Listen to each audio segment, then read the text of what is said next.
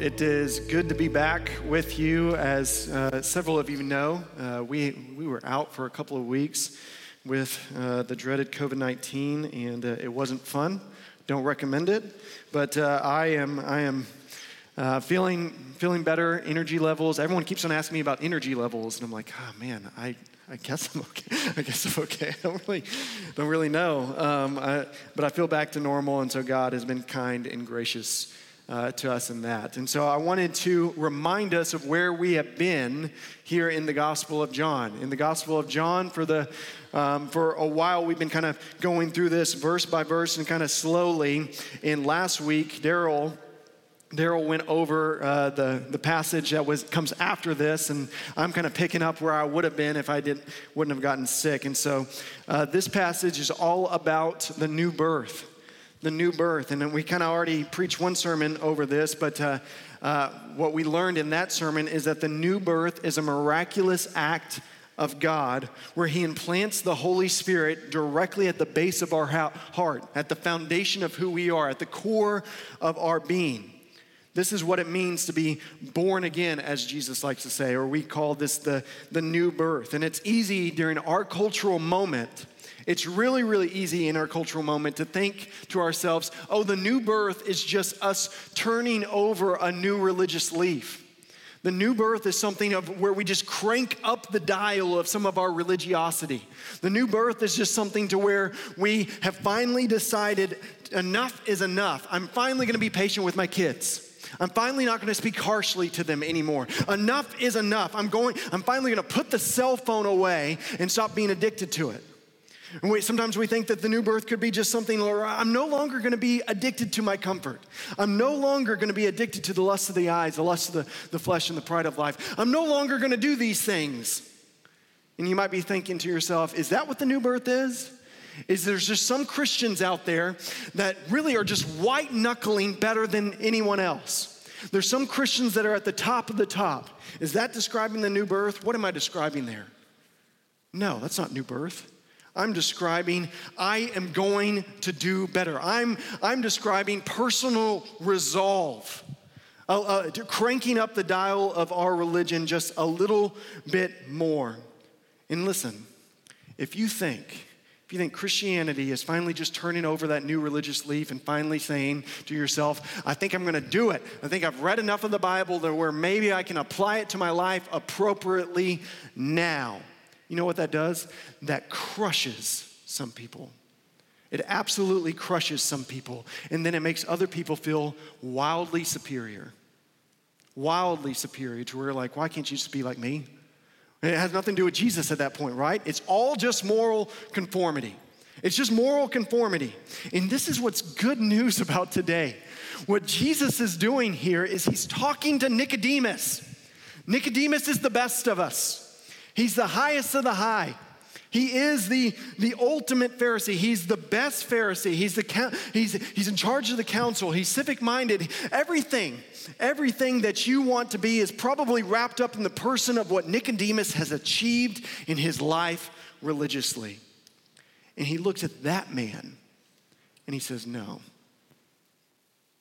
All of your accolades, all, all of your desire to be the best, all of your desire to be, to, to, to crank up your religion, to have the Old Testament memorized, which he probably most likely did. All of that, all of that is fruitless. You cannot even see the kingdom of God, Nicodemus. You can't even see it. The new birth is, has nothing to do with moral conformity, it has everything to do with regeneration. It has everything to do with the power of God transfusing into ourselves. See, the new birth is not going into a hospital and proclaiming to sick people, how can I, how can you get better? You need to take this medicine or that medicine, and this is what it takes for you to get a little bit better. That's not the new birth. That's not salvation according to the Bible. The new, the new birth is going into a cemetery and saying, God, can you make these dry bones come alive? That's what salvation is. Is preaching to dry bones and saying, Come alive now. God, can you make the, these things that are dead turn into something that is alive?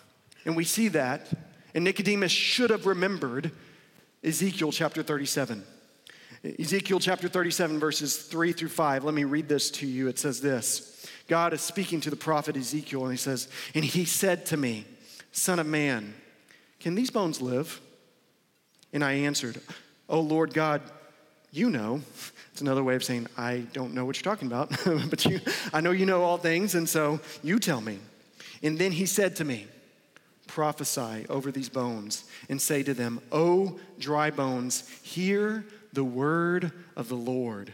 Thus says the Lord God to these bones Behold, I will cause breath to enter you, and you shall live.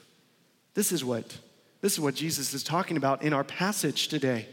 He's going back to the to the uh, the, the book of Ezekiel, and he's saying, Remember the dry bones. Remember the valley of dry bones. That's what salvation is like. Is preaching to someone, something that's absolutely dead, not sick, dead, and saying, Come alive. Come alive to God. That is our story if you're a Christian in this room. That is your story. I once was dead, and now I'm alive in Christ. Now I'm absolutely alive. Now, allow me to explain this a little bit deeper. I, I, haven't preached in a couple of weeks, and so I need to um, get some, some sermons that have been deep in there out, okay?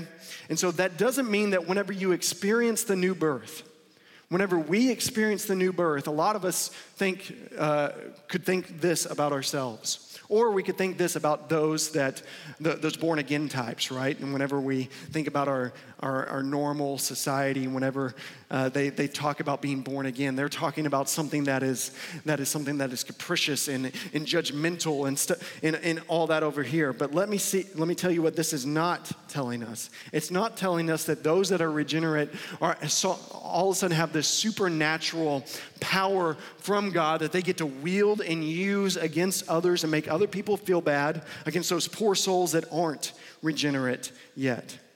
God is the one that makes us alive. God is the one that makes us really human, uh, uh, human again. Because in the fall, which really should be uh, called the crash, is what happened in the fall. We lost something. There was separation. There was separation from life, which is truly life. A separation at the core of who we are supposed to be as created creatures in, found, found in God. And what happened at the fall, remember, he said, eh, on the day that you eat the fruit of the knowledge of good and evil, you will die. You will die. Did they die? He's saying, Cody, they didn't die. Is God a liar? No. Listen, they didn't die physically, but they did die. They were separated. They were separated from the real life, which is truly life, which is found in being a human being created in the image of God. There was something that was taken away from the imago Dei of, human, of humankind. And what God is doing in the new birth, what He's doing is He's saying, I'm making you human. I'm making you the human that you are called to be. I'm making you the human that you were supposed to be. I'm restoring to you the breath of God. I'm restoring to you the wind of God that animates you whenever I made you in the Garden of Eden. And listen, what it really means is we get our liberty back. We were slaves. Romans tells us that we're slaves to our own sin, that we can't help but be slaves. Slaves to our desires, slaves to our lusts, slaves to the things that, that draw us and entice us, and now we are free. And listen, that does not mean I'm flummoxed.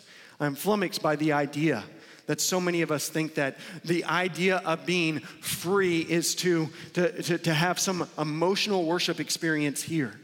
Freedom all throughout the New Testament, you know what it's talking about? It's saying you have the freedom to obey God, you have the freedom to walk with Him. Uh, before you were a slave to your sin, you didn't even know what you were doing. You could only go to the right, to the left. You couldn't choose the goodness of God. But He says, now you're free. Now you are free to walk with Him. Now you're free to enjoy Him. Now you're free to delight in what you're made for, which is to walk with God and to enjoy Him forever. Your liberty liberates you from the slavery of sin to obey God. And this is what he, he says this earlier in the passage in John chapter 3, verse 3. He says, Truly, truly, I say to you, unless one is born again, he cannot even see can't even see the kingdom of God. You can't see what it means to, to walk with God, delight with God, to, to enjoy the things that He is doing and operating in this world and bringing, bringing heaven down to earth through, through the proclamation of His Son. And so we, what we see here is that being born again means that we seek God as King. We see God as the King. You see, it's easy for us to use God right? It's easy for us to use God, to, to be religious, to turn over a new leaf. It's easy for us to do that. But you cannot, you cannot even walk with Him. You cannot even delight in Him. You cannot even have life, which is truly life, unless you have been born again. You cannot see the kingdom of God unless you're born anew. And so, listen, so many of us in this room, listen, some of you pray and you expect God to do this or that for you. And whenever He doesn't do what you want, whenever you want, what, what happens to you? You get furiously angry. You get furiously angry. You say, God, what's up? I, feel like I'm doing all, all the right things. I feel like I'm, I'm hitting the check marks. I, I've come to the church. I've even come to the new church. I've come to the new church in town, the, the new church plant that uh, the, the pastor gets all fiery and stuff and kind of yells at us a little bit. I, I'm, I'm even going to, going to that church and so, what, uh, why aren't you answering my prayers? Why aren't you doing, why aren't you doing the thing? I feel like I'm holding my side of the bargain. Why aren't you upholding your side of the bargain, God? We get furiously angry at him, or you get furiously angry at yourself, right? Because you get to the point where you're like, man, maybe I've been wasting my time with all this church stuff, with all this Bible stuff, with all this religion stuff. And what a waste of all those prayers. But you see, you see, that's you thinking, thinking in a certain mindset that has nothing to do, nothing to do with the new birth. Has everything to do with maybe, maybe what I'm supposed to be doing is this religious stuff. This religious stuff. And there is such a stark difference in being transformed at the core of your being and over here saying, I think I need to do these things in order to have a good life. I think I need to follow these list of rules. Maybe the Bible is the secret, is the secret to life itself, and I just need to find it, obey it, and do it. Those are two radically different things. And so let's dive even deeper into how Nicodemus questions Jesus during this time. In verse 4, Nicodemus uh, says the, the obvious question, right, of, of why Jesus, uh, what are you saying here? Because I know I can't enter into a second time in my mother's, wo- mother's womb. I need further explanation. So he asks him a couple of questions, and one is he's wanting further explanation of what it means to have a new life and new birth. And then in verse 9, Nicodemus says, How can these things be? And I think by the way that Jesus answers, by, by the way that Jesus answers him, he's saying, How can these things be for me? He knows and understands what Jesus is saying after he explains it through the, through the wind and the water. And then he goes on to say, How can these things be true for me? And he explains it through a strange bronze serpent lifted up in the wilderness. And so let's just explain those two things a little bit, little bit deeper. The new birth, listen to me. The new birth that Jesus is trying to explain is life giving and yet overwhelmingly powerful. He uses adjectives like water and wind. He, he, he's trying to explain what's going on to Nicodemus. Is like the new birth is like being born of spirit and of water. It's like being born of the wind. You don't know where it's going. You don't know what it's going to do. It's just come. It's coming. It's coming, and so it's very, uh, it's very stormy, is it not? The new birth is very stormy, water and wind, um, and, and this is what we this is what we see here. Is what we see here in this passage. And whenever I was a, a youth minister in a, a, little town in West Texas, there was a, an agrarian, there's an agrarian town called Littlefield. There was always a time when all the cotton farmers were like, we desperately need some rain. We desperately need some rain. And it was typically, typically during the time that it was very, very hot. And those, anytime the weather was really hot, they produced massive thunderstorms and, and storm clouds and stuff. And they said, even if this is a terrible storm, to where there's going to be wind damage because it's West Texas and the wind blows a lot, eh, or because there's going to be flash flooding because everything's flat and there's no gutter systems and there's just going to be uh, just uh, a mess everywhere, we have to have the rain.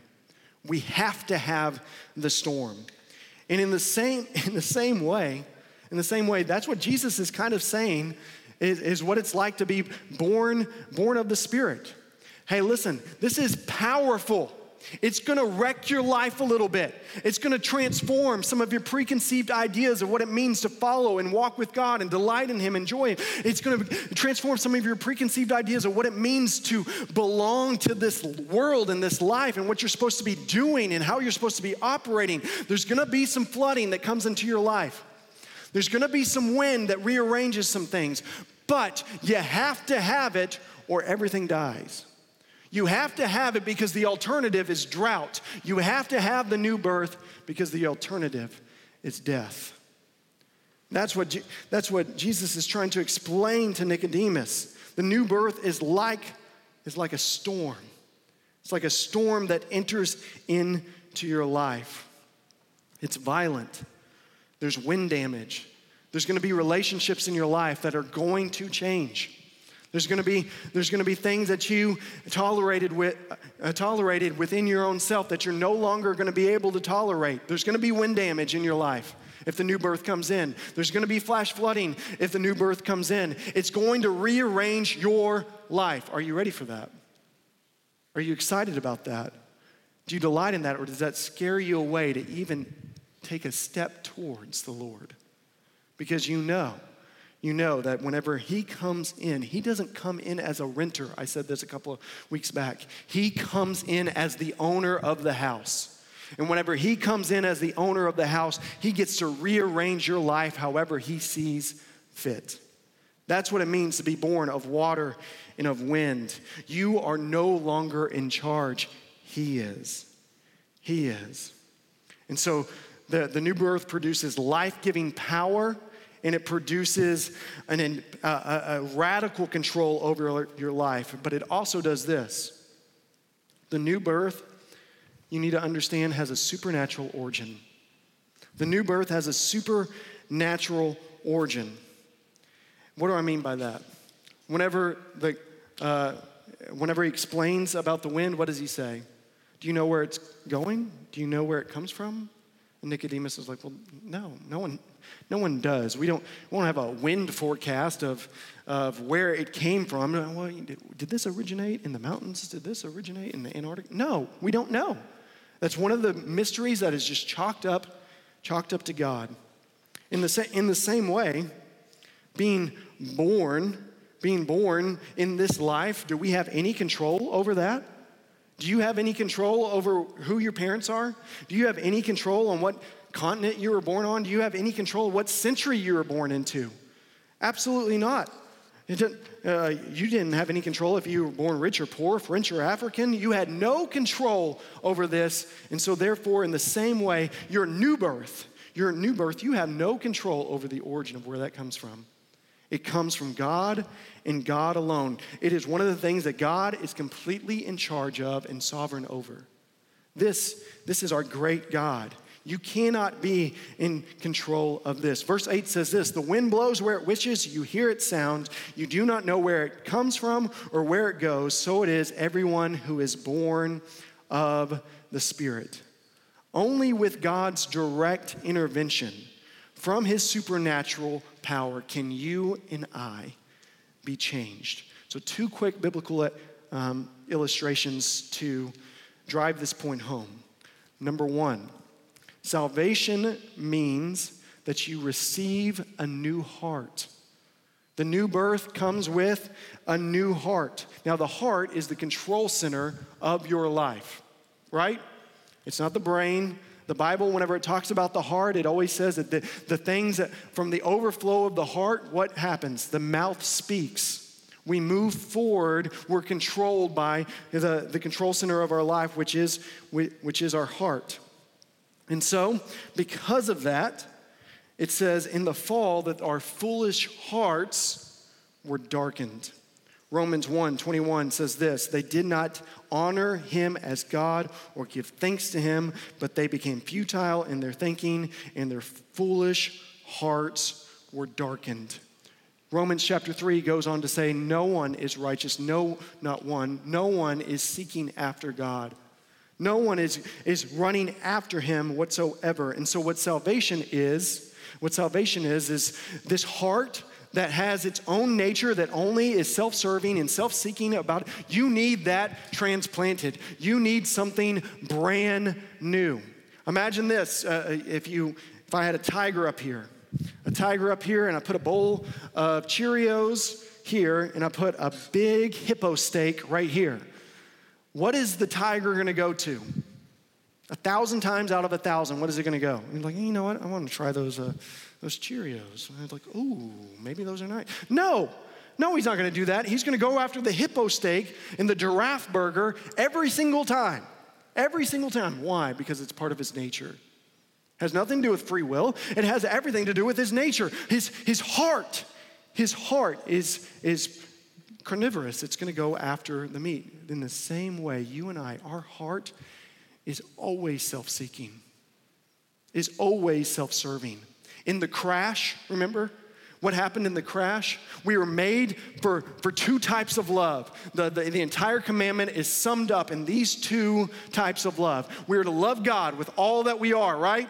And we're to love our neighbor as ourselves. What happened in the crash? Now we just love ourselves. Now we just love ourselves. And so our nature, our very nature is, is one that is opposed to delighting in God and enjoying Him. And it's only, it's only for myself and my self interest. That means you can't trust Disney. Trust your heart, let faith decide. No, no, can't do that because your, your dead heart can't make you alive. If, your dead heart could make you alive, you would just need you would just need the antidote, right? You would just need reformation. No, you need resurrection. You need transformation. You need the new birth. That is what our text is saying to us today. And number two, this is the second biblical illustration that I have. Salvation means that we need a new father. So we need a new heart and we need a new father. We need a new lineage. We need a new place that we come from. We need a new family that we belong to. Ephesians 2 1 through, 1 through 2 says this As for you, you were dead in your trespasses and sins, in which you once walked, following the course of the world, following the prince, listen to this, of the power of the air, the spirit that is now at work in the sons of disobedience. In the sons of disobedience. This, you know what this is saying? This is saying that we belong. We belong to this mysterious prince of the power of the air, of who we are his sons, those that don't walk with Jesus. And Jesus didn't give any, any room, absolutely any room for uh, further explanation whenever he was talking to the Pharisees. In John chapter 8, verse 44, you know what he says? He's talking to the Pharisees, and he says this. You are of your father, the devil. And your will is to do your father's desires. He, he was a murderer from the beginning and does not stand in the truth because there is no truth in him. When he speaks, he speaks out of his own character, for he is a liar and the father of lies. No room for interpretation there, right? What do we need? We need a new we need a new family line. We need a new family tree. Because according to Jesus, whenever we are outside of those, uh, outside of the new birth, outside of regeneration, our Father is, this is unpopular, but it's biblical, the devil. So we need a new heart. we need a new father, neither of which you can produce within yourself. Can you, did you pick your father? No. Can you make your, your heart, can you give yourself a heart transplant? No, we can't do these things. They all originate in the minds of God. And listen what I'm not saying. You might be confused of what I'm saying. I'm not saying this. That doesn't mean that people that aren't regenerate can't be religious Doesn't mean that people that aren't regenerate can't come to church and do, do all this stuff. Doesn't mean that they can't be super self disciplined like Nicodemus apparently was. It doesn't mean that they can't even be moral. They can be moral. They can be a good citizen. They can ha- uh, be a functioning member of society. But, but they will only do so out of their own self interest. They will only do so out of love for self. They cannot do it out of love for God and love for other people. It takes new birth to, ha- to have that. People can be religious whenever they want to be religious. Listen to me. You can be religious. You can turn that on. There is a dial there. You can switch it. You can switch it on. You can turn it on. However, however, if you want life, which is truly life, it is found in God and God alone, making you making you alive whenever you were dead. You see, the picture of salvation in the Bible is Lazarus in the tomb. It's not whenever he heals the paralytic.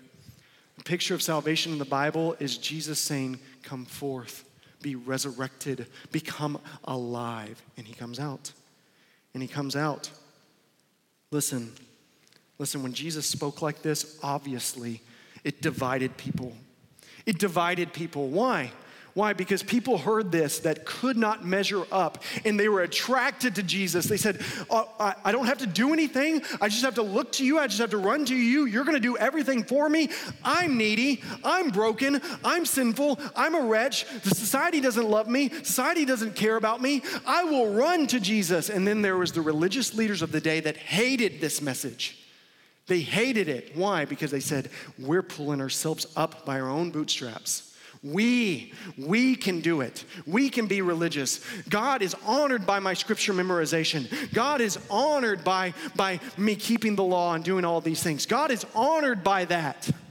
And you come in here and say, I have to be born again, and God, God doesn't look at all the things that I've done and smile. How dare you, Jesus? And there was a separation. Those that knew that they were needy ran to him. And those that thought that they could get to God on their, on their by their own self said, I hate this. I hate this message. And they were offended by it. Redeemer, which are you? Which are you? Do you hear about the supernatural power of God? Wanting to come into your life. And are you thrilled by that? Are you excited by that? Are you saying, God, this is what I'm asking you to do in my neighbors, in my children, in my spouse? Are you, are you begging God to do that because you recognize the neediness of your own broken heart? Or do you hear that and you say, I don't think you're right, man? I don't think you're right. I think God wants me to perform. I think He wants me to do everything I can, and He is smiling at my own efforts. He is smiling at my, my, um, my own piety. I thought religion, I thought religion is really just learning a couple of evangelism tools, setting a moral standard, figuring out some therapeutic tools in order to deal with the suffering of this world. Whenever I was a youth pastor, uh, all I dealt with was a bunch of kids that were trying to not let their ki- not let their parents figure out all their sin habits constantly. They're like, "Oh, Cody, I'm going to tell you something, but please don't tell my parents." and I got that all, all the time. I got that all the time. And then I also dealt with a bunch of kids that saw religion as their way to superiority over their friends. Religious superiority. Well, at least I'm not like them. At least I'm here not out there doing what they're doing. And Cody, let me tell you what they're doing, right? This is this is not this is not what God wants from us. This is not what Christianity is. This is not what salvation is. Salvation isn't self centered competition from a religious standpoint. It's not that. You need to understand what the new birth is completely talking about. It's talking about a supernatural act of God to where He comes into your life and He transforms you from the inside out. To where you no longer say, I guess I have to do these things. You say, I get to. I get to run to God. I get to enjoy Him. I get to delight in Him. Has that happened? Has that happened to you? So, what is new birth believing? What is new birth believing? Because I think very clearly what we see here in the second kind of second part of this um, um, questioning of Nicodemus whenever he, whenever he very bluntly just says, How can these things be? Jesus answers him as if he is answering, How can you have this faith, Nicodemus? How can you have this new birth faith? And he goes on to tell a story that Nicodemus was probably very familiar with because Moses was his hero. So he tells a story about Moses wandering in the wilderness in Numbers chapter 21. And what happened was the people of God started grumbling against God and against Moses and, Moses and Aaron. And guess what they, what they did? They said, Why don't we go back to Egypt? Why don't, why don't we just go back to our slavery? It, it's hard to be free. It's hard to, to make your own way and do, do all this. It's hard to walk with God. Why don't we just go back to our slavery? Wouldn't that be better? And so, what God did in his wrath, because he already purchased them and he already saved them, what he did was he sent an object of discipline, an object of, of, of his wrath in the form of a bronze serpent in the form of a uh, in the form of a just a, a, venomous serpent that bit the people of Israel. And whenever they bit the people of Israel they were they were dying. And it says many people died in the camp of Israel. And then God spoke to Moses and said I'm going to make a way I'm going to make a way of salvation. And this is what I need you to do, Moses. I need you to make the object of their wrath that they deserved, which is these snakes. They rightfully deserve these things. And I want you to lift it up on a bronze pole, on a pole and make it out of bronze. And anyone that just looks, if anyone goes and they look, then they will be healed. This is what, this is what he's saying. This is what um, he's hearkening back to. And what was God doing there? God was trying to reveal to them that Israel, you have a venom. You have a, you have a poison in your body. And it, no, it's not the venom of these snakes, it is sin. And you are rebelling against me. You are running away from me. And if you you rebel against me, you will not live. There is no life for you apart from me. So stop saying that you want to go back to your slavery, and I'm going to send you an object of wrath for you.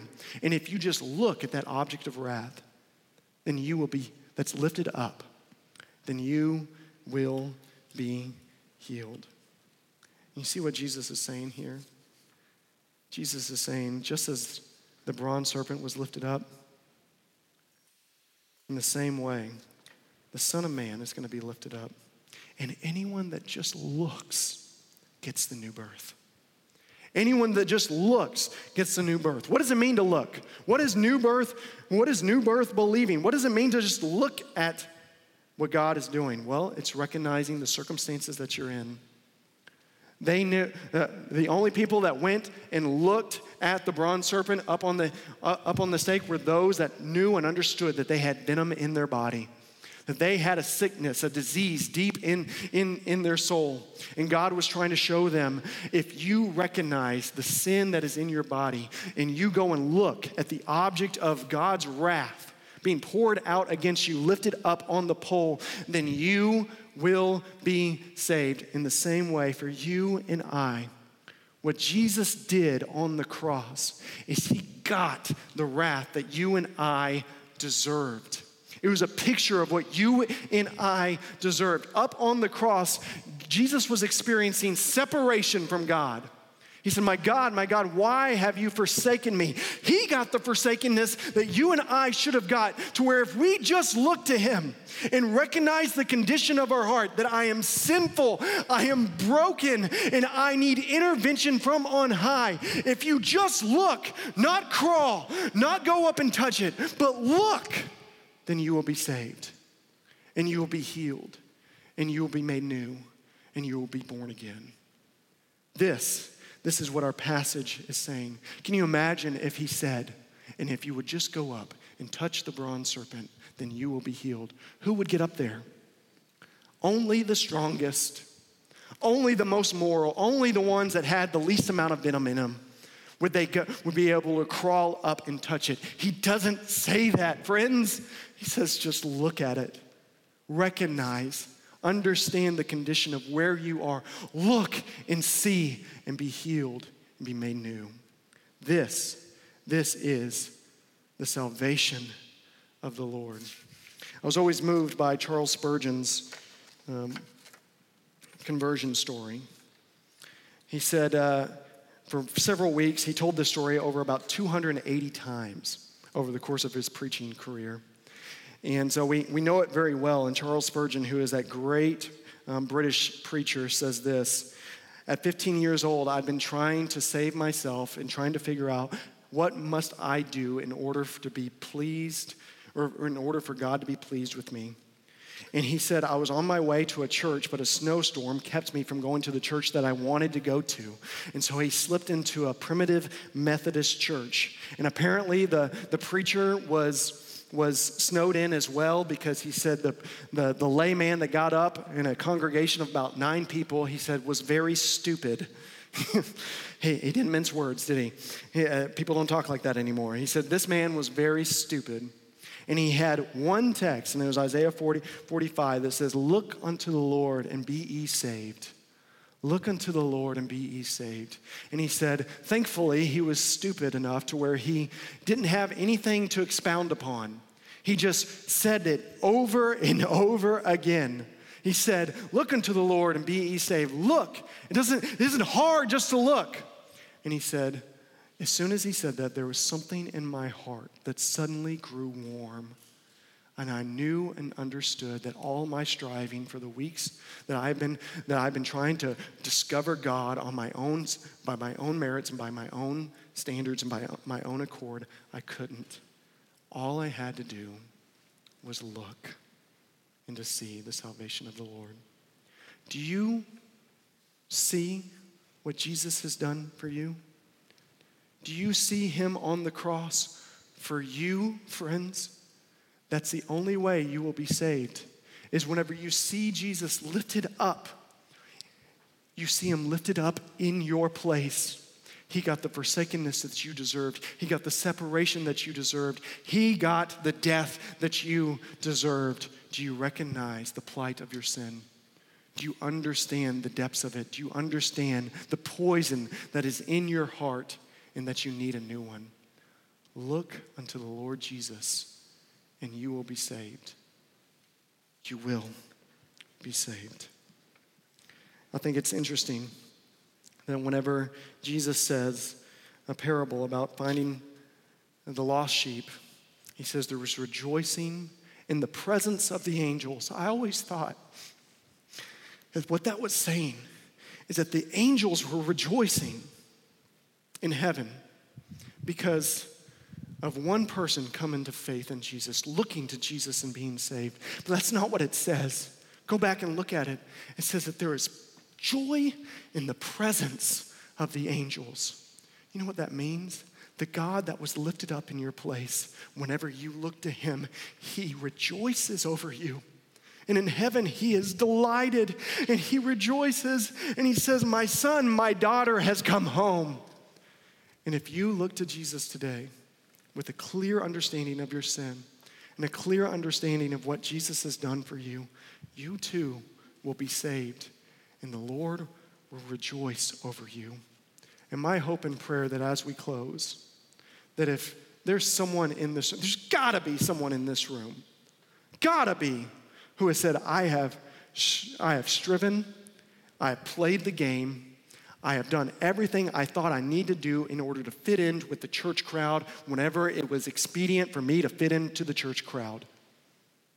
And I promise you, if you look to Jesus with a clear understanding of the brokenness of your heart, you will be saved. Do it. Run to him. And if you're in this room and you say, Cody, no, no, I can't. I can't. I'm stressed out by this. I, I, I can't, I can't do it. I pretended too long. It would be too embarrassing for me to come forward. Listen, listen, if that's how you feel right now, the Lord is already drawing you. He's already drawing you. You can't even see the kingdom of God unless you're born again. Just look to Him, turn to Him, and no longer look to your own moral effort to save you. Look to Jesus in your place. Let's pray.